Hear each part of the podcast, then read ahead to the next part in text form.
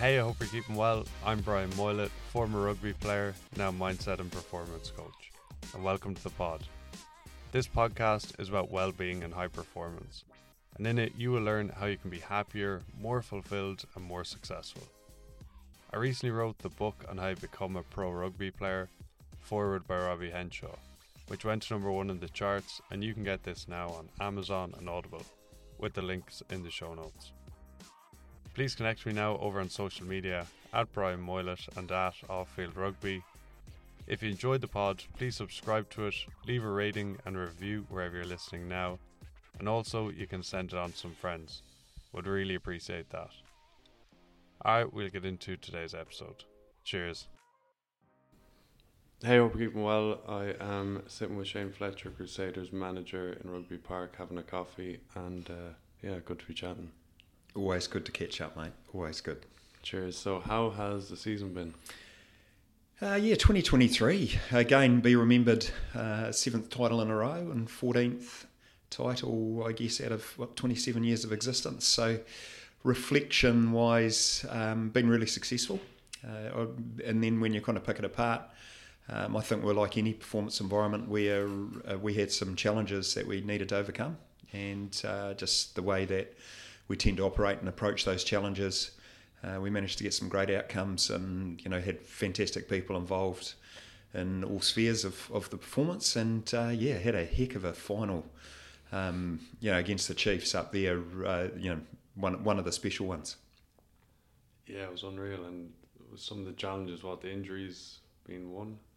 Yeah interesting around mindset in that. Um, we've got a, a group that obviously trusts each other implicitly, and, and big part of that is is the a the, the people who are injured, but also uh, our ability to, I guess, support and and um, cater for the for the void of injury. You know, the rehab process, and and also the prepared player coming into that space.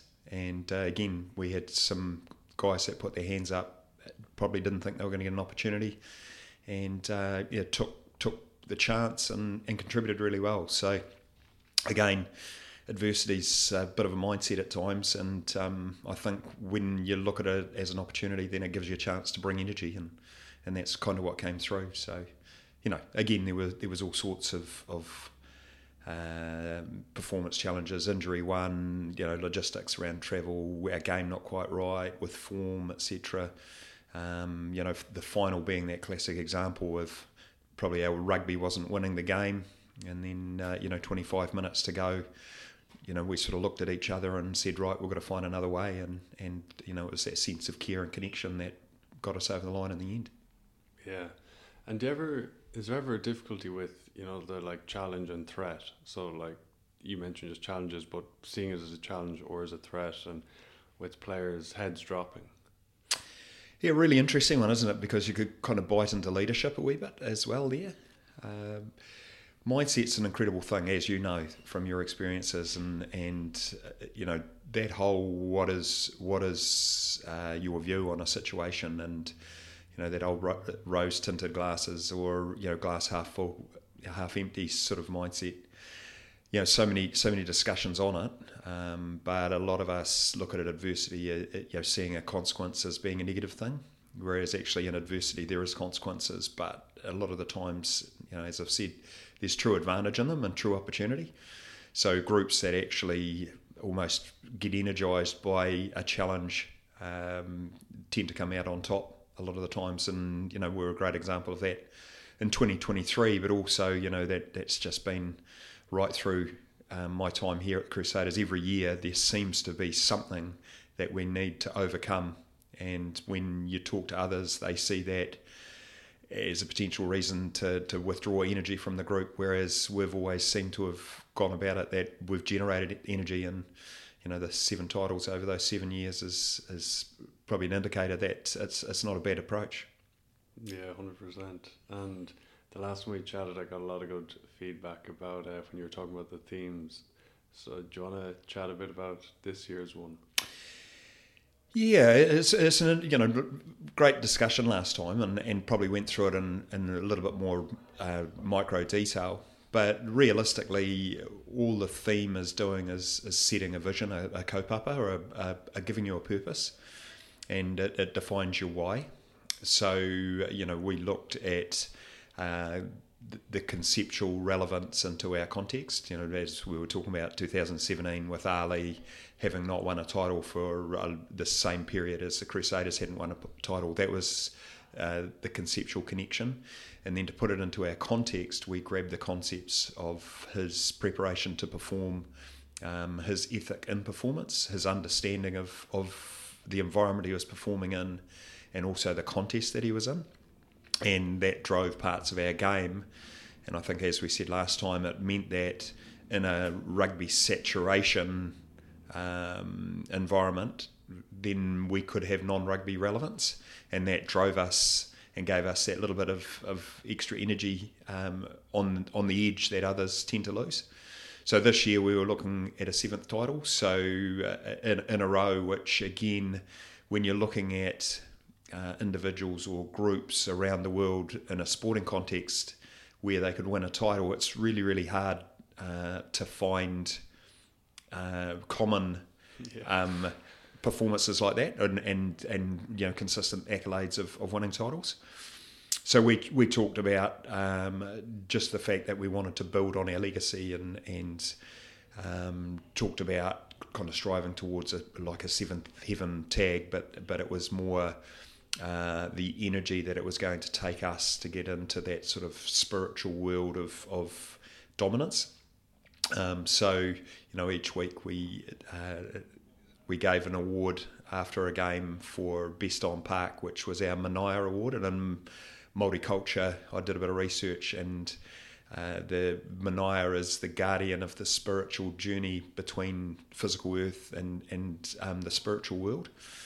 And uh, that fitted just so well to us because of the fact that the person who was putting in the greatest performance was protecting the team through their effort as we you know, sought um, to to to grow our dominance, I guess. And the dominance is a you know bit of a tag around um, being remembered and revered for being so thorough versus the fact that actually uh, you know a dominant um, physical performance or or a, a, psychological performance, even though they were threaded through it.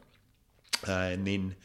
Um, yeah, we had uh, other awards that were, were connected to the effort component and and you know the effort of of um, connecting the group uh, and probably delivering a real care factor, even though you're a little bit unnoticed uh, across a week.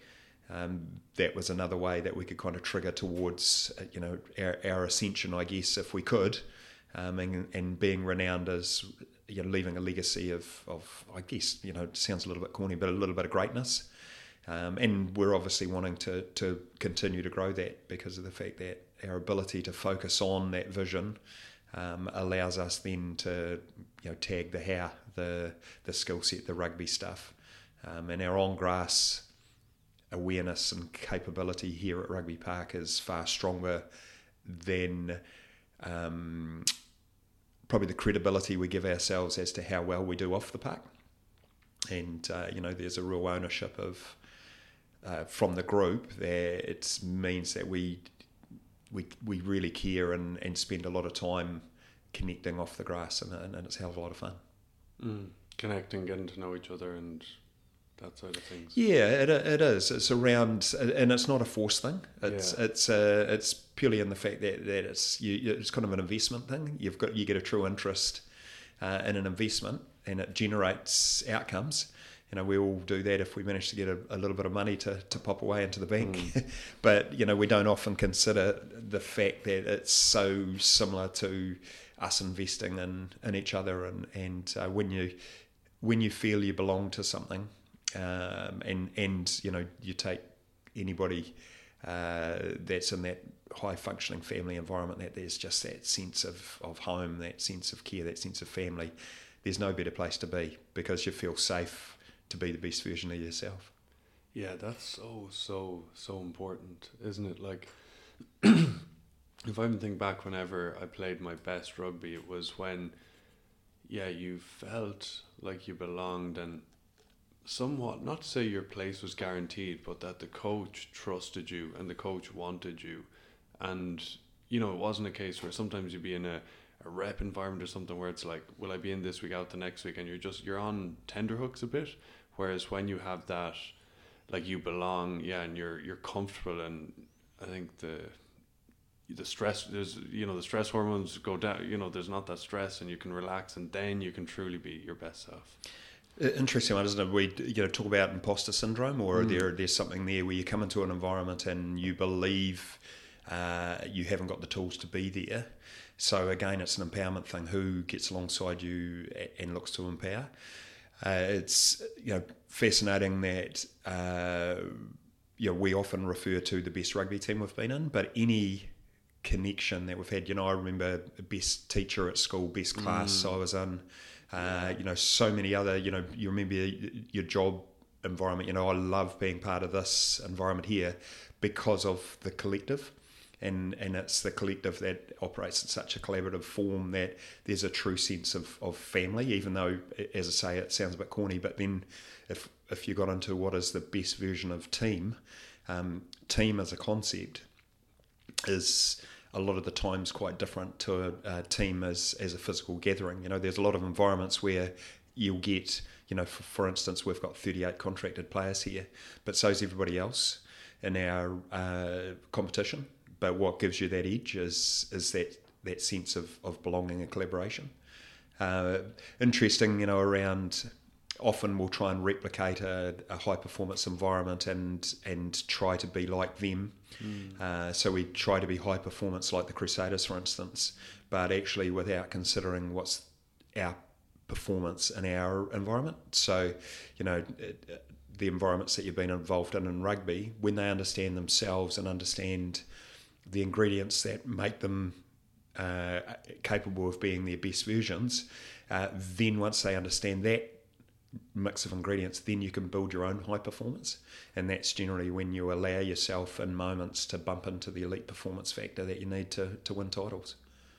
Yeah, so it's what you're saying there is, yeah, like you have to understand your group and your environment. And yes, you can learn something from elsewhere that could influence the way you do something within your environment, but you can't just take and put it into your environment per se. Oh, absolutely, but but it's so correlative. I was over in the, the US recently and and uh, coaching coaches, coaching players, working with clubs, uh, working with businesses, bizarrely, and uh, just around culture, performance, leadership, and uh, it was all just morphing off the rugby club conversations that we have here uh, reasonably consistently because you know being part of NZ DNA um, versus over in America they've got this awareness but also they've got um, a real base of people who have got a true passion for rugby mm. and it's almost a simmering beast but the challenge is they don't know where they're actually moving towards and that's their greatest restriction but one of the the collisions that I had was a guy that was in uh, a coaching session where we were talking about um, vision and uh, we weren't talking about specific rugby skill sets. And he said, "Oh, actually, this would be a fantastic message um, for my environment." And I said, "Okay, uh, so what do you do?" And he was the commander of a special forces SWAT team. Oh, wow. And he said, "I'd love for you to come and talk to our unit." Uh, 25 uh, individuals uh, that were hugely collaborative. And uh, I was, oh no, here we go. How do I relate this uh, in, in a conversation? Because I said to him, How long do you want me to come and talk for? He said, Oh, 45 minutes would be great. And as you know, I do like to talk, but uh, I was thinking 45 minutes with this group uh, on the back of all they'd been told was meet in the briefing room at 11 o'clock. We've got someone coming in to talk to us. They had no idea about rugby. They had no idea who the Crusaders were. So really, me standing at the front didn't mean a thing to them. So we started off uh, where we'd put together an Instagram post, which was a summary of our um, performance in the final. So we got on the bus at the hotel, we departed, we went um, to the ground, we uh, in performance, uh, managed to be successful, came back to the hotel, and that was basically the gist of, of the video. And they had just been that morning to extract someone out of a situation that uh, the FBI had involved them with in the DIA. So when I said to them, okay, if this was a video about uh, your performance this morning, how would it be different? And this had come from the fact that as they came in, a couple of them leant against the wall, folded their arms, leant back, and kind of looked at me like, Who the hell are you? And what are you going to tell us? And then when I got them to uh, have those conversations about preparation, uh, they were preparing, uh, organising themselves, organising their skill set, but organising their mindset to go into a situation where there was potentially chaos, but it had structure in the chaos. There was stuff that they would know. Uh, existed, but with all the the noise, the the pressure, um, the, the the the lights, the sounds, the potential of weapons. Uh, they were going into this chaos and didn't really know. So their ability to actually go and stay calm under pressure, perform, ask them what success might look like, and then to come back and be successful. All of a sudden, the guys that were leaning against the wall started to sit up because they could see a consistency in the two groups and how we actually performed. But then I said the fascination for me is we talk about pressure and sports performance. For you, you point a weapon at somebody, and in a moment, you make a decision whether they live or they die. And a lot of that decision making and the pressure in that moment is driven by the fact that if I hesitate making that decision, I could live or I could die. So, again, the fascinating conversation that we had, and it went from being a 45 minutes to after an hour and a half, I said to, you know, basically had to shut it down because, you know, I, I, I was moving on, and but they were so engaged in the, the whole correlation and crossovers of uh, environmental function, team function, uh, you know, un- unbelievable links. So, yeah, fascinating. Yeah, unreal. Unreal. That's class. That uh, It was incredible. brought into that. They, uh, you know, a wee bit further, they then asked, would we sit in on a training session? So they said to me, right, we've mocked up a building. They'd shown us all their weapons that they had in Man Alive. That is whew, unbelievable. Don't be a bad guy over there. And um, they asked us to sit in a room. Uh, so I walked in, sat on a chair, uh, and then there was a mock building set up. So we were, say, in the kitchen, and then you know, four of them came in with uh, weapons, and they walked through and cleared the building. And there were pictures of of people with a gun, and they'd, they'd come around the corner, point their weapon. If they saw that, they'd put a couple of rounds into that. Even came in, pointed the gun at us, made a decision. So there was myself and another guy that was was travelling around as well, uh, and then asked for feedback. And of course, it was non-verbal communication.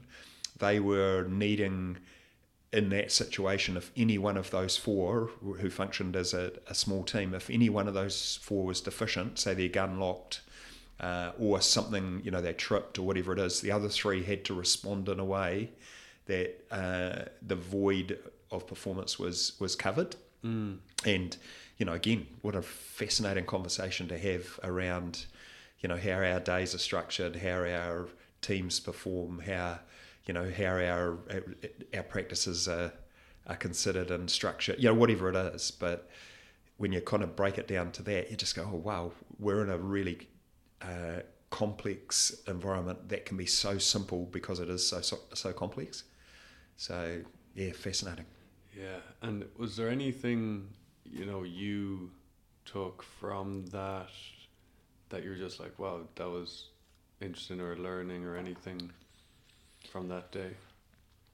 communication incredible because of the fact they talked about the fact that a lot of their uh, operations were done in the dark and so Oh, it was yeah. night vision and they said they often were in the room with the perp with the bad person and that person didn't know they were in the room with them and it was their ability to move in that environment and respond to each other Mm.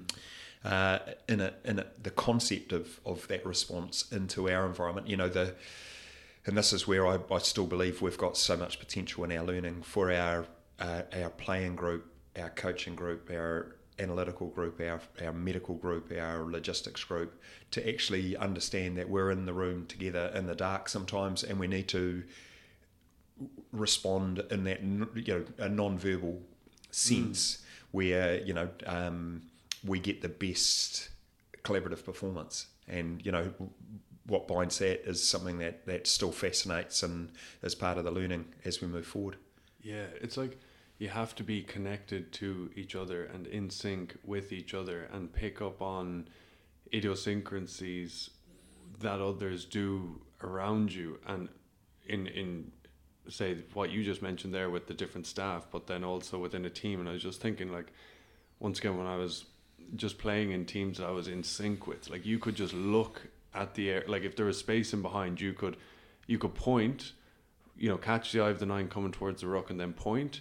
Or at, with the ten, and or give them a look, or give them eyes, and they could do a skip ball because you gave them certain eyes, or you you just darted your head forward an inch to nod, and that's obviously that takes time, but it's funny because it's a big one when I'm coaching. Like, oh, communication. Like, you know, level one, people are like, sometimes people don't know what to say, and I suppose there's different levels, but yeah, it's it's incredible when you can build those relationships and that kind of synchronicity or that sync with the players around you and just get on the same wavelength to me, that's just culture, isn't it? You know, like a, uh, uh, when you've got an outcome where you're in performance and there's just a rhythm.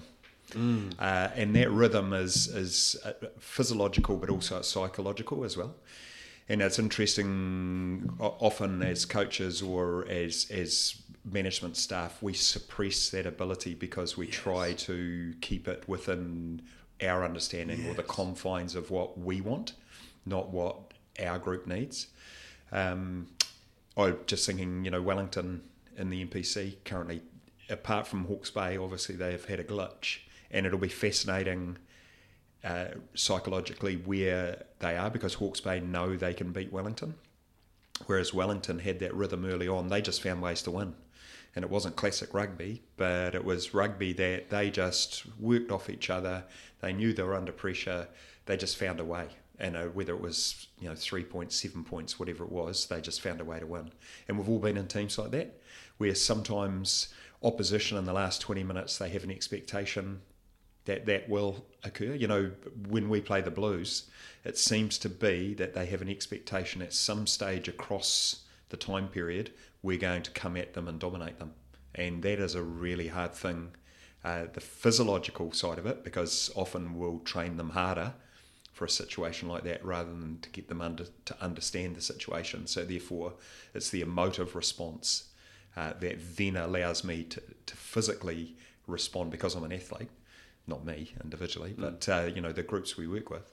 And uh, when you see that happen, you just go, "Oh yeah, wow, we're connected. We've got something special." And you know, as I say, that's the thing that I think sometimes we take for granted here, or we believe it's it's an individual that does it, or you know, we talk about a coach. Yeah. Whereas you know, we've got a collaborative uh, opportunity in in that type of performance. Our leadership is threaded right through the group, for instance. Um, yeah, we just seem to be finding those ways to to stay successful at a moment, and because we are, then we put ourselves in positions to to win titles. Yeah, it's so true. It's class what you say about yeah finding a way to win, and it's what England are doing in the World Cup now. Like they've been, they've been pretty crap, and they'd probably say it themselves. Like you know, and then against Argentina, just man down, just found a way to win. Like just kicking, playing possession, playing you know smart, and and they've done that the next few games, and uh, yeah, it's it's a huge. You know, people. You look at tactics, strategies, players, but that's something that's kind of on a different level, isn't it? That finding a way to win because there's some things nearly you kind of can't prepare for. Okay, you can prepare for you know everything, but then there's there's ways that when you're in a game, just that now, so that you have to think on your feet and problem solve on your feet. And it's fascinating, isn't it, around the fact that as coaches, we often will. Uh, try and coach performance, but actually, how do you coach effort? Mm. How do you coach care? How do you coach belonging? how do you coach all of those attributes that if you've got in your group, man alive, you can achieve yeah. anything. But often we try to either we either try to coach it we don't look to empower it, and because we we try and address it in isolation, then it's never authentically threaded through us. So when you come into that moment when you truly need each other, you don't know what true, authentic uh, team is in that setting, and, and that's why there's a subtle disconnect. And yeah, you know, as I say, that's why teams don't seem to be as successful or win win the games that you kind of hope that they that they would. Yeah, that's exactly it, isn't it? It's it's what you just yeah what you just said there are the times when it's like a good team and they just they kind of fall apart a little bit or a team that you think are lesser just kick on and it's like what? You know to other other people watching it you kind of think what? But that's exactly the mm-hmm. why it happens. I've, I've been sharing a little bit just in some of the, the conversations that I've been having that you know we're so similar to the relationship of a golfer and a caddy and you know you you take uh, going to number 17 green at Sawgrass where, you know, island green, massive consequence around water, uh, but a huge green, so a huge chance to be successful. And success in that moment, I guess, is getting the ability for the ball to stop on the green and not go in the water. So we try to avoid consequence. And then when you put the metaphor of the crowd into play, so the whole place is surrounded by expectation or, or a sense of, of performance. And a big part of the crowd hope that the performance is that you'll make an error mm. and they'll get a bit of a laugh at it. Yeah. Uh, there's another huge part of the crowd that will understand what it takes to be successful and pop it on the green. So as the golfer, if you're in form, you're in rhythm, you know, you're hitting your irons sweetly, you know uh, the influences that are around. If you just trust your process, the outcome looks after itself. And so, in that instance, when you're swinging like that, you know, uh, if that's your team or an individual player, what's your role as a caddy? And so, you understand what input you need to have. You know, really, it's just a well-being. It's going well. You know, this subtle tool. You're just starting to something in your swing, whatever it is, a subtle technique uh, change. But then also, there's there's times when uh, you get to that green, you hit one in the water. What's your interaction from as a as a coach, as a caddy, then with the group or the individual? But then also, what we need to consider is that often as coaches, we are the golfer. So actually, who's your caddy? Who who is in that instance supporting you, and what do you need from them? So you know, in all of those different determining factors, when you look at at uh, that functional performance uh, in in those two contexts, then you know there's a hell of a lot of learning in that. Yeah, absolutely. Yeah, and you have to kind of get out of your head and be in your body and in the moment and connected to yeah that golfer that person and something you know i think coaches and myself in the past but you get a bit carried away in the game and you get caught up in the game and then you can't be you can't notice those little you know, minor things that is what you're saying.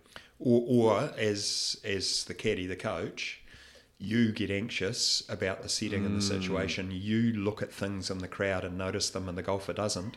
So you'll try and change their swing. Yeah. And then it's well, hold on, you know, you completely throw the performance, and you you, you blame the golfer, versus the fact that actually I need to have a good look at at you know my interactions, my um, my view of of contribution and support. You know what what is it? What is my content? What is my delivery style? You know all those sort of things that. Uh, if you understand that when there's a, a, a rhythm or a smooth process that's understood, then you've got a real chance of landing on the green and and you know being in that moment of success. And then you might put you might put the putt in for a birdie and win a title, or you might two putt and still be a year away from winning the title. But you know, yeah, fascinating. Mm. Hey, Brian here.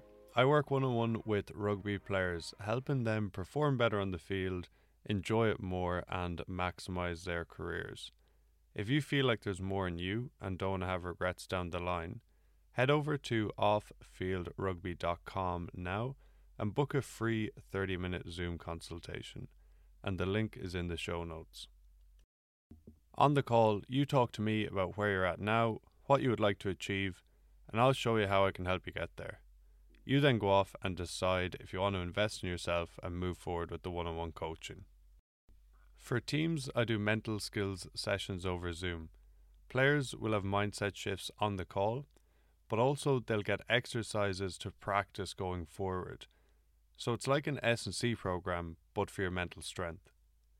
If you're a coach or manager of a team, you can book a free 30-minute Zoom consultation now as well on offfieldrugby.com. If you have any other questions, you can get in touch with me through my social media at Brian Moylett, at Offfield Rugby, or the website offfieldrugby.com. All right, cheers. We'll get back into today's episode.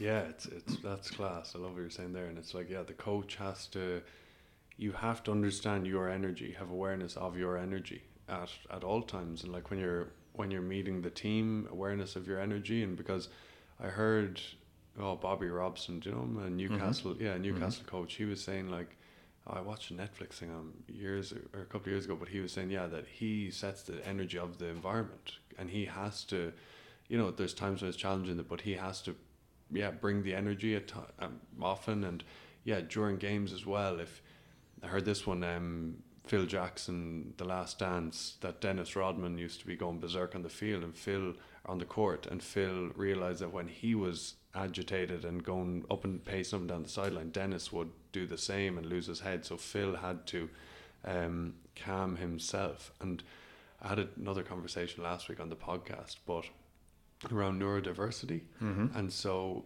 Dennis Rodman is obviously neurodiverse, and 40% of people are. But neurodiverse people can get what kind of caught up in in the environment, we'll mm-hmm. say, um, and so other people can help them be calm. So what Phil Jackson was saying, or saying in that, and what you're saying there, that yeah, for forty percent of people, your calm energy or your positive energy can hugely influence and impact certain people. Oh, it, I love it. You know the whole filter factor. Mm. Um, you know, in our environment, uh, we're wired up. Um, some of the the anxiety, etc., from um, the coaching group, for instance, when they're upstairs, you know, comes down through filters uh, to us to pass on messages. And uh, you know, again, there's been situations where I've, I've seen, you know, um, and heard, not necessarily with us, but with others, uh, where you know a coach has said, you know, so and so's going on uh, tell them this, tell them that, tell them that, tell them this, tell them that. And then when I've heard the message be passed on, uh, the and this was through a senior player, so Samuel Whitelock had the, the earphones on, um, and the Samuel looked at the player and said, "He said, get out there and get stuck in." yeah. You know, and Class. and then it was message passed on, but that was the intent of the coach. Yeah. But the anxiety of the situation uh, could have easily been transferred. Um, probably a situation we were in Fiji last year and uh, with the Drua and and 79 minute 79th minute Ferg that conversion over from the sideline put us one point ahead. Yeah. and then suddenly the messages got really you know about the kick off shorten it up shorten it up they'll kick short. And and there's messages being yelled from the sideline at the players. Players sort of looking around they shortened up. Drua put the kick a little bit deeper, and Noah Hotham wasn't in position to cover that. Didn't quite get there, lost the ball forward. They got a scrum, and as circumstance turned out, uh, we gave away a penalty. They kicked it. We lost the game.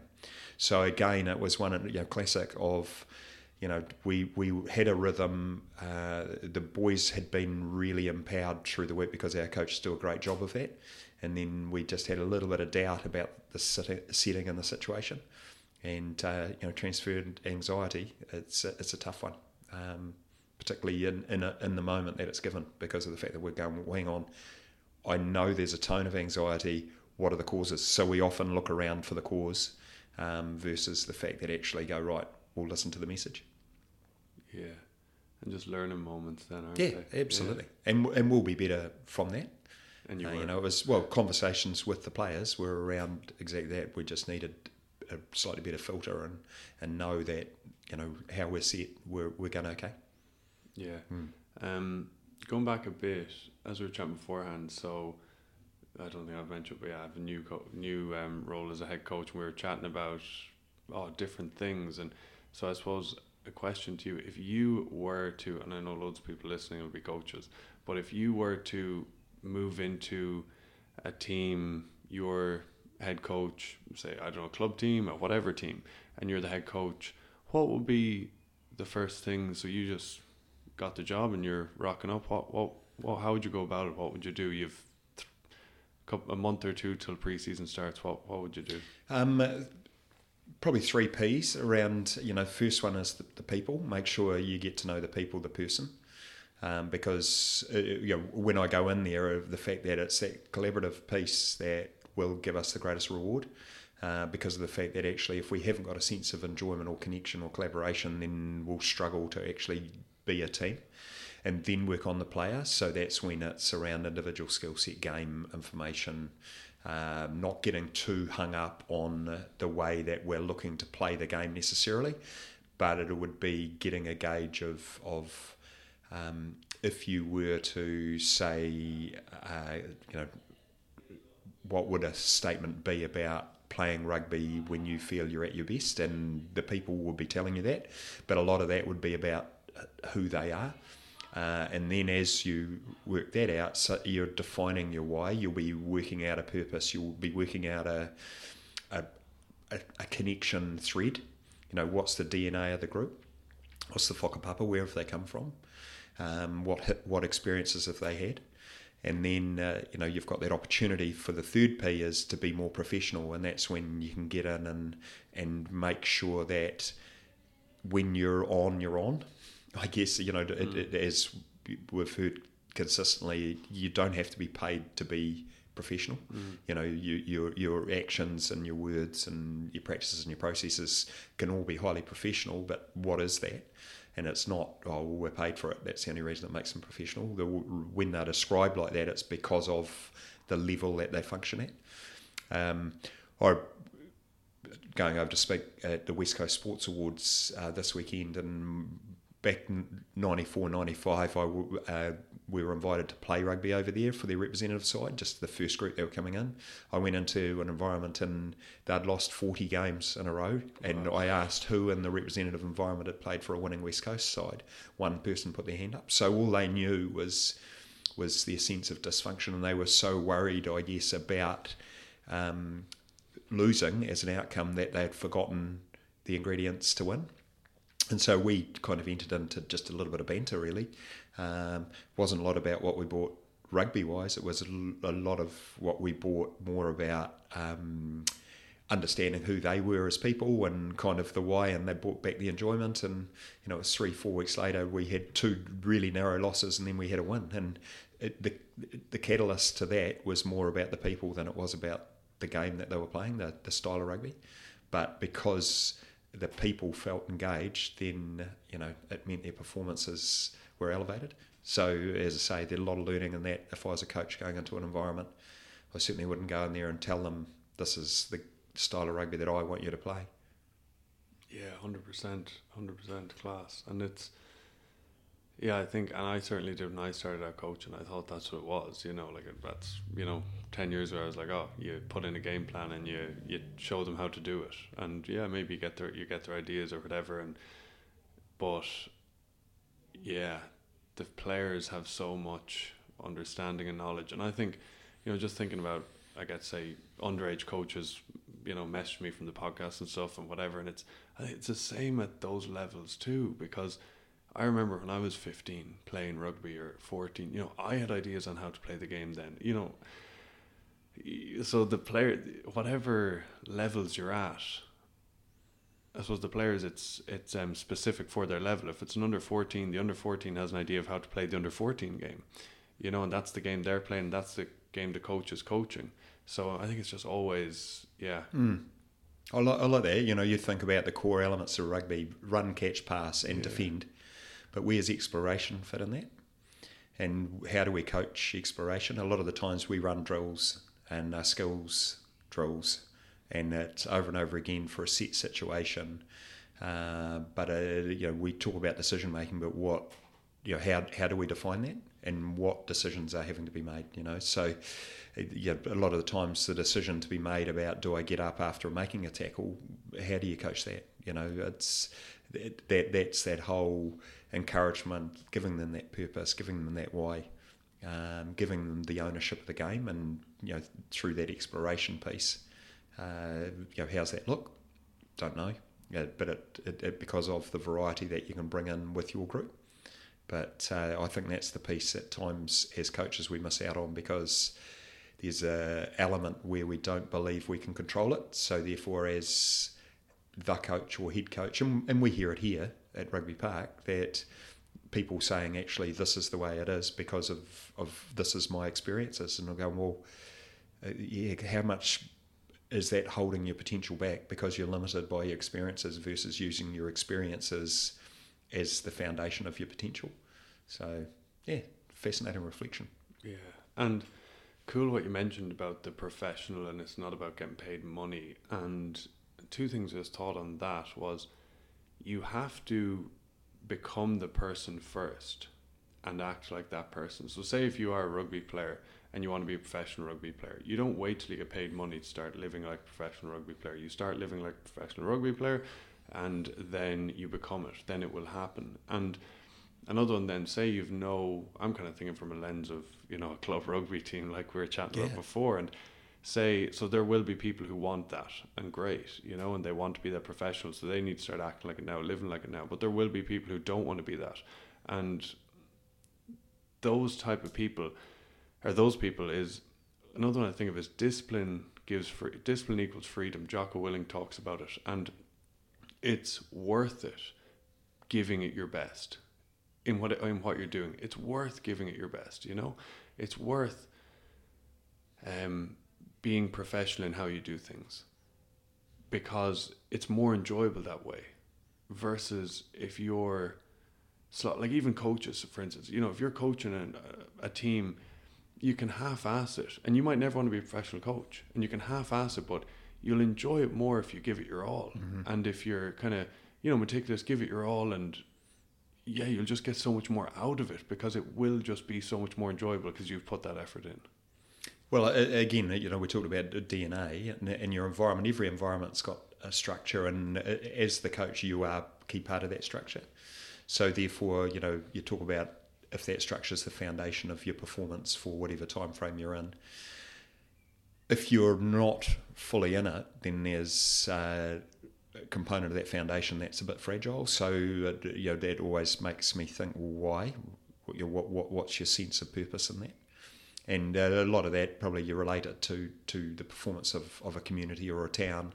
We've all got our different roles to play. Um, when you have a working bee, sometimes people turn up at that working bee and work their cotton socks off, you know, and um, it can be to their strength. Uh, you know, if you've got you're moving dirt and someone's a, a digger driver, they step up um, because they're empowered to do so. So, you know, you put it into the context of our team, you know, how do we get our leaders to step up? How do we get our line out throwers to step up on, on their core skill completion? You know, how do we get our nines uh, to step up? You know, it, every everybody's got an individual role in the community. How do you get your, your manager to step up or your physio or whatever it is or you know you get your manager who's expected to be a physio in clubland sort of thing. But when everybody steps up on that foundation of performance, holy heck, you know, how good's that? Mm.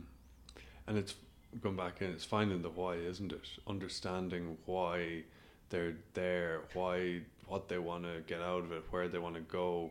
And like I was saying before, and it could be just to see their friends or to get fit or to whatever, but it's it's understanding that so that you can help them fulfill that. And I think that's a big thing, you know, like you say, coaching club, for instance, the game's changed a little bit. Once upon a time, you played it because everybody else in your, your town did or, or your community did.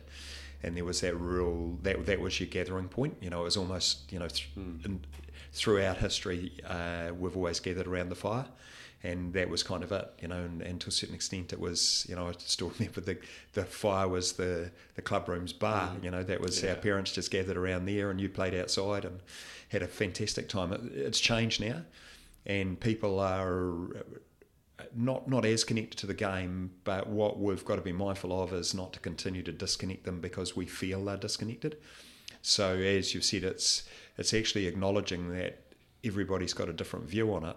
But like you say, the why needs to be a little bit deeper than uh, we want to win the championship or we want to um, beat the team down the road who are our traditional rivals. You know, it, has got to be a, the why's got to be a little bit more intrinsic. Um, because of the fact that when it is, it, it's there, it's it's unique to you, and again, when it's right, you get the chance to be the best version of you. And as we've said before, there's nothing better when the best version of you is in a collaborative sense. You know, when when you're the best version of you, and there's 25 other individuals involved in that, wow, that's cool.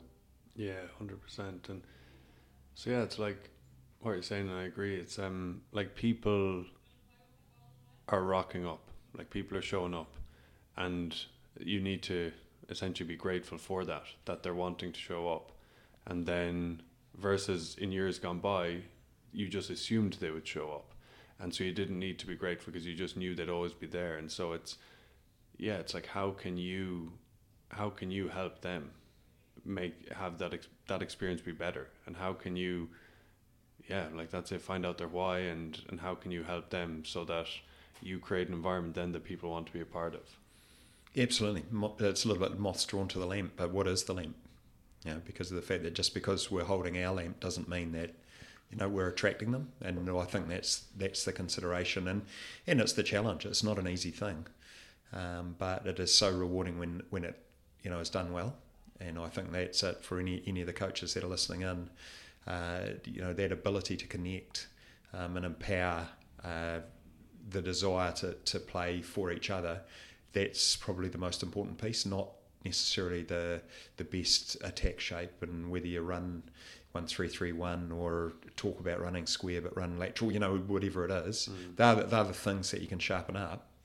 Um, but it's about understand what are our connection thing? You know, do we uh, do we train for two hours? Because if we do, what's the purpose in that? Or are we better to train for forty five minutes? Or you know, and just be sharp, include a huge amount of fun in it. Um, yeah, just just explore. Hundred uh, percent. What have you made of the World Cup so far? Wow, what a fantastic event! And probably the first World Cup in a long, long time where the quality of so many teams is, is shown through. And yeah, so looking forward to this weekend. And, and if you're asked me to, to pick who the winners will be, you know, the hardest one, obviously, I believe, is Ireland All Blacks. And it's a hard hit. Uh, you know, the Irish are playing such a good standard of rugby, but it's what their belief is like at the moment. You know, Johnny Sexton talking about um, them being in situations that have challenged them emotively and put them under uh, pressure um, that they haven't encountered or haven't necessarily unpacked or, or looked to understand before. You know, they feel they're in a great place around that. So All Blacks are going to have to be at their absolute best to beat them. But as I say, I've just got a wee sense that, that you know this is the occasion when the All Blacks do turn into being their absolute best. I'm thinking South Africa is, is going to get up over France if uh, the game is allowed to be played at a pace uh, that can slow them down. And they, if it's a power game, I think the South Africans will win it. Um, so again, it'll be interesting to see you know, the dynamic of flair that the French are prepared to go to to break them up. Uh, yeah, and then the others, you know, who knows? It, it's uh, you know, a Wales, Argentina. Pff, you know, Fiji, England, Fiji could quite easily beat England, but also they could quite easily get beaten by 40 points, you know, and that is a fascination in itself. You know, Fiji have played so well when they've played well, but they've played horrendously when they've played poorly, and you know, where are they going to where are they to be? Um, so yeah, loving it, loving it. Yeah, it's really interesting the Fijian team, isn't it? Like getting up against Australia and the way they played, like so smart and intelligent and composed, and and uh, then Georgia nearly should have lost nine 0 down and somehow found a way or just crept over and then losing to Portugal, and it's um it's mad. interesting. You know, once upon a time, or only one or two World Cups ago, you would have talked about Fiji want the game to be really unstructured, and then they're you know Yeah. their individuals unbelievable. You know, can break open. You know, out of, out of out of chaos, you know, the order appears very quickly to them. But now it's almost the other way around. When they lose their structure, when they uh, uh, get into that individual element of the game, that's when they are looking more average. You know, they've they're well coached. There's, uh, you know, um, Via would be doing a fantastic job on the analytical side of it and presenting some fantastic uh, opportunities for them. And then uh, the yeah, just the dynamic of, of the athletes they've got in their positions. They're just you know big, powerful humans that, geez, they can play. Um, they've just got to get the the mix of those two components right. You know, the structure and the unstructured, and seeing where it fits them in their current setting.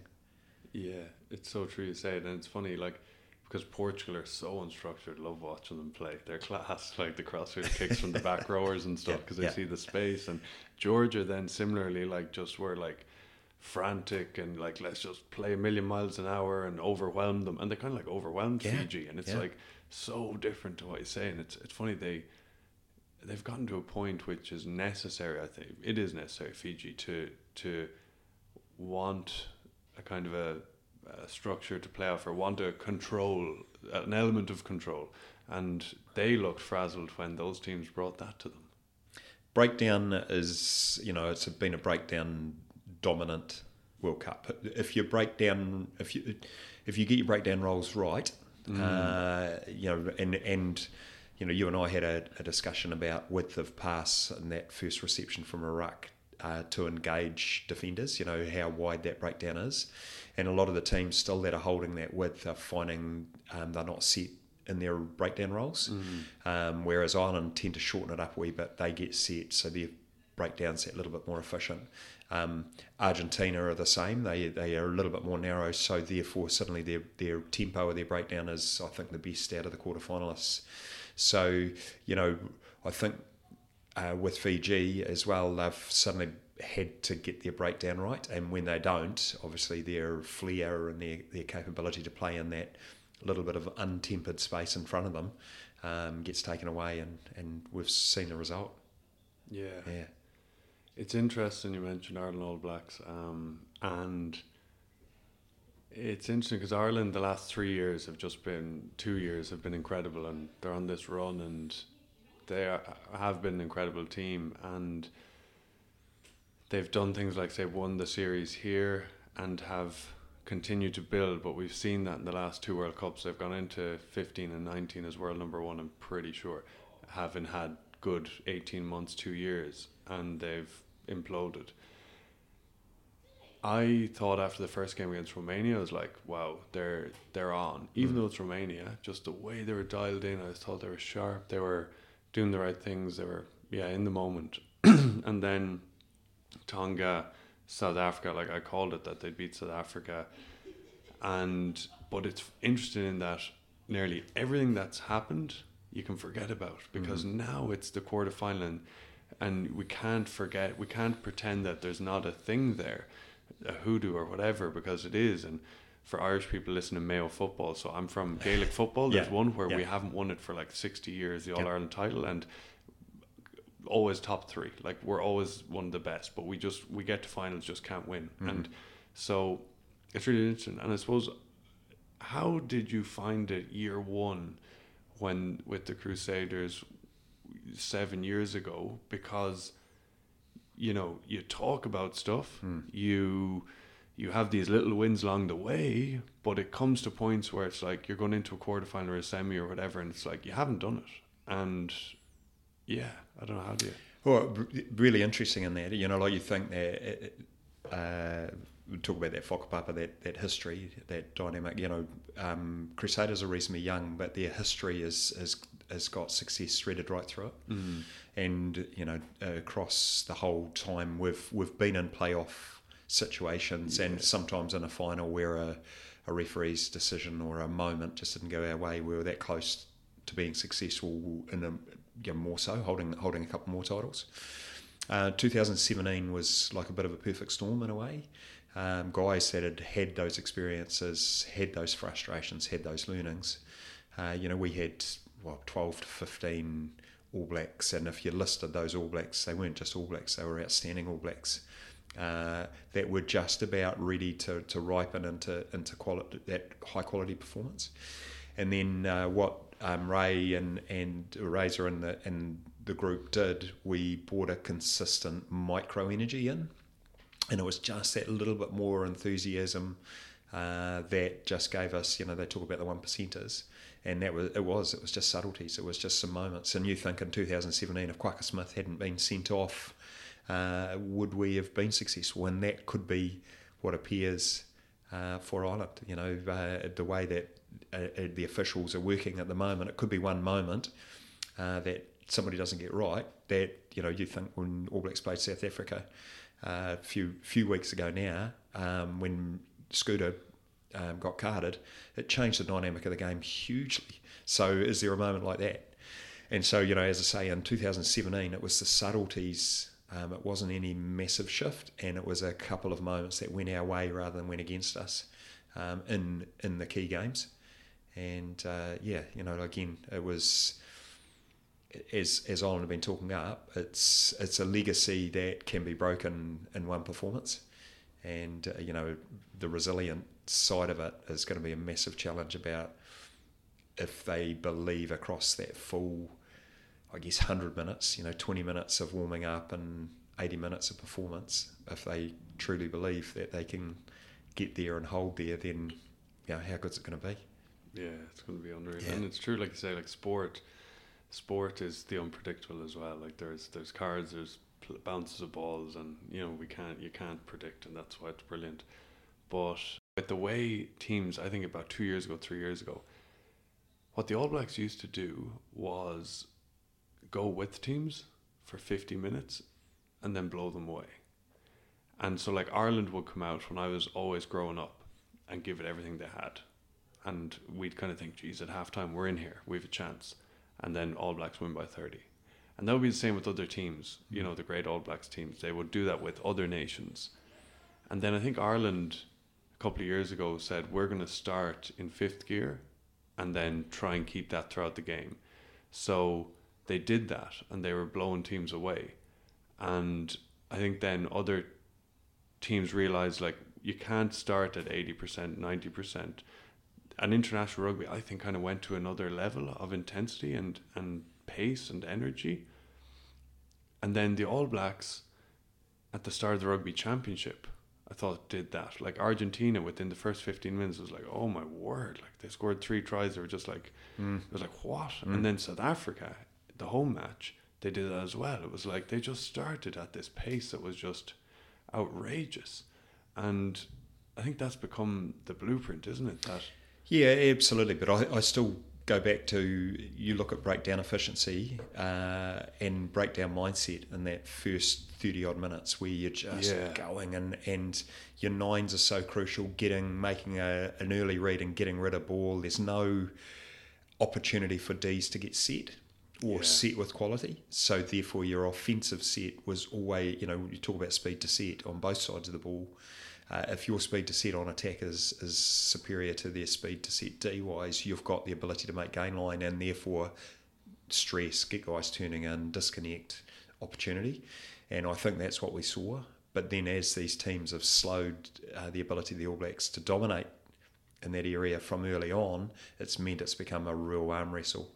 And again, the analytical side of the game now is is just so significant that you know all the analysts would have been passing the information to coaches about what teams are doing to allow them to be successful. So you basically strategize as to how to suppress them and then challenge yourself around how you're going to kind of enhance your performance. So you know, game of chess continues. Yeah, it is going to be so interesting. Uh, one thing Ireland are good at as well is the set plays, set piece plays, and they've they kind of have been for the last five six years. Probably Joe Schmidt brought that in, and um, it's going to be yeah so interesting. Both I suppose every match, but France South Africa as well, and the Ireland All Blacks game because it will you know it's often a moment like that, like some really good play that will unbreak it, and the analysts obviously will be looking at it, and then thinking, oh, well, we've done this play for the last year or two, so they'll think that we'll change it and bounce this way.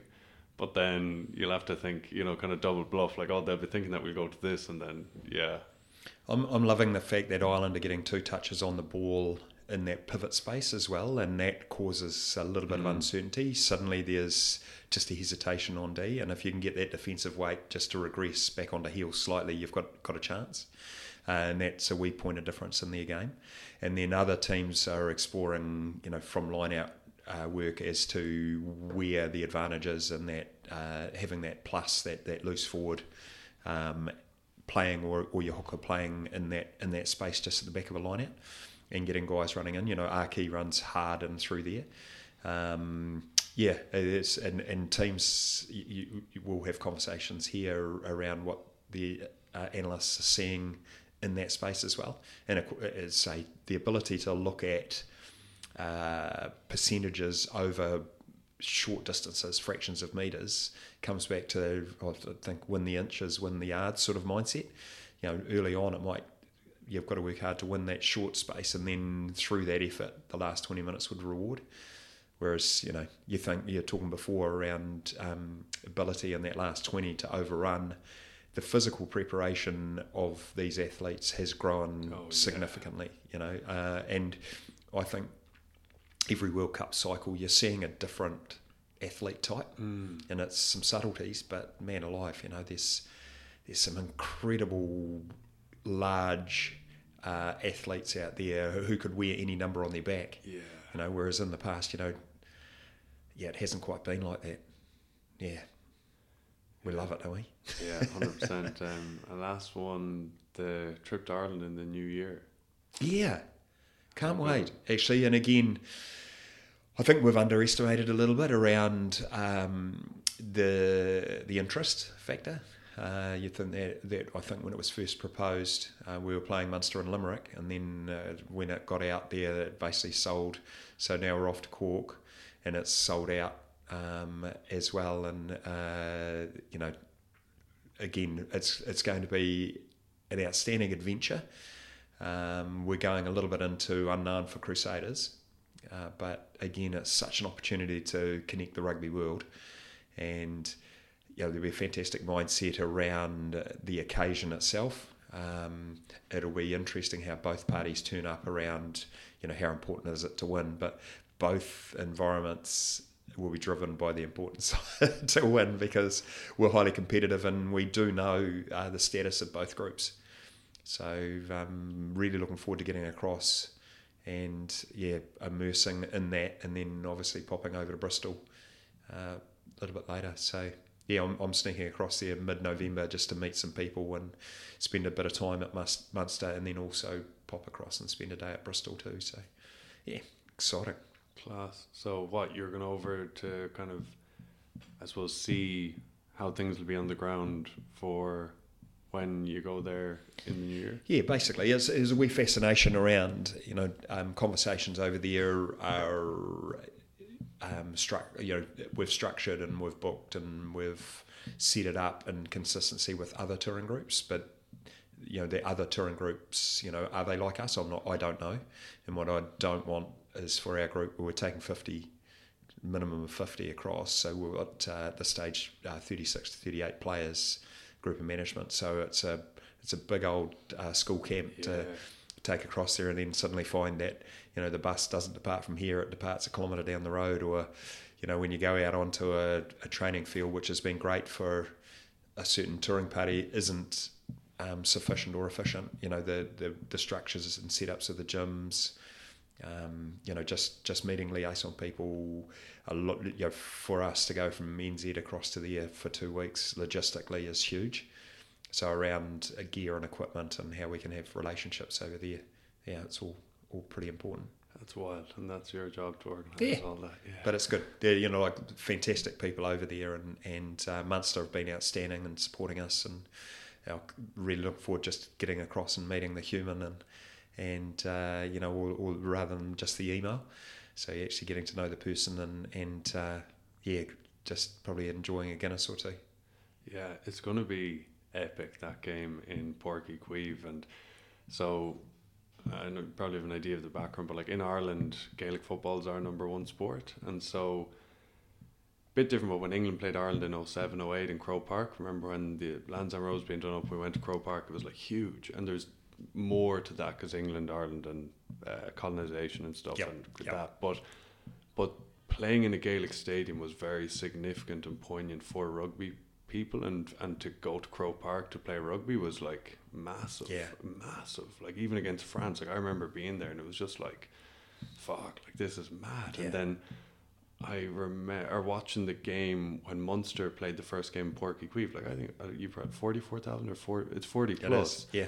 Yeah. and it's like it's probably the second most top three but you know behind Croke Park but it's it's very historical Páirc Uí Chaoimh Yeah. and just yeah there's something about it that's that's like just huge for to be able to go there for rugby and I, I think I could be wrong but you hear zombie when it's played after the Ireland games now I think that could be wrong but the first time that was done was in Porky Queeve when Oh, wow. Munster played there the last time yeah. and that then became has become a an anthem and has become Wow. more so Ireland then have adopted so Munster then adopted it Mm-hmm. because it used to be stand up and fight they used to have them then anyway um it's kind of like Dolores O'Riordan died and then now that's zombies played there and now it's this thing and it's it's you see these videos of after the game and like people singing it's like become this big thing so that'll be incredible that game Oh, uh, you know, in comparison, uh, what are we, Apollo Project Stadium, Mm. in comparison to over there, again, it's it'll be one of those extremely special moments that,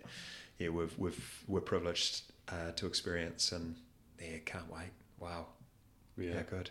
unreal and so Yeah. when does uh pre-season start Uh, players are in for screening on 30th of November, and then we basically have a bit of a connection day. They do a Bronco on, on the 1st of December, uh, in for two weeks, which is less than other groups.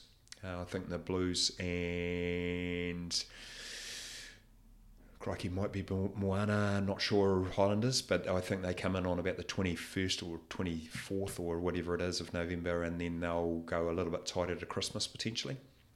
But we, what we want is get what we need into the into the group, freshen them up, come back in January, and here we go. Cheers for listening into the pod today. If you're new to the pod, welcome. Be sure to check out some earlier episodes and subscribe wherever you're listening so that you get the new episodes when they're released.